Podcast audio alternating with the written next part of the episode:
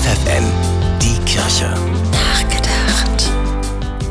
Jahrestage und Gedenktage, davon gibt's jede Menge. Heute war zum Beispiel der Welt-Backup-Tag. Klingt erstmal komisch, aber warum nicht?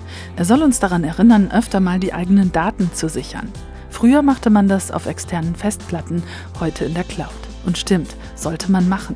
Gefühlt hat jeder und jede doch schon mal Daten verloren, weil kein Backup da war, als die Festplatte kaputt ging, das Handy in den Pool gefallen ist oder das Laptop gestohlen wurde. Echt ärgerlich.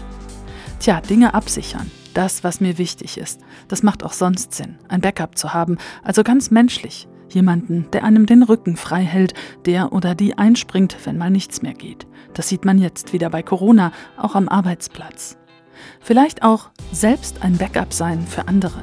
So funktionieren Freundschaften, Partnerschaften, Familien, aber auch ganze Staaten, Bündnisse aller Art, im Kleinen wie im Großen.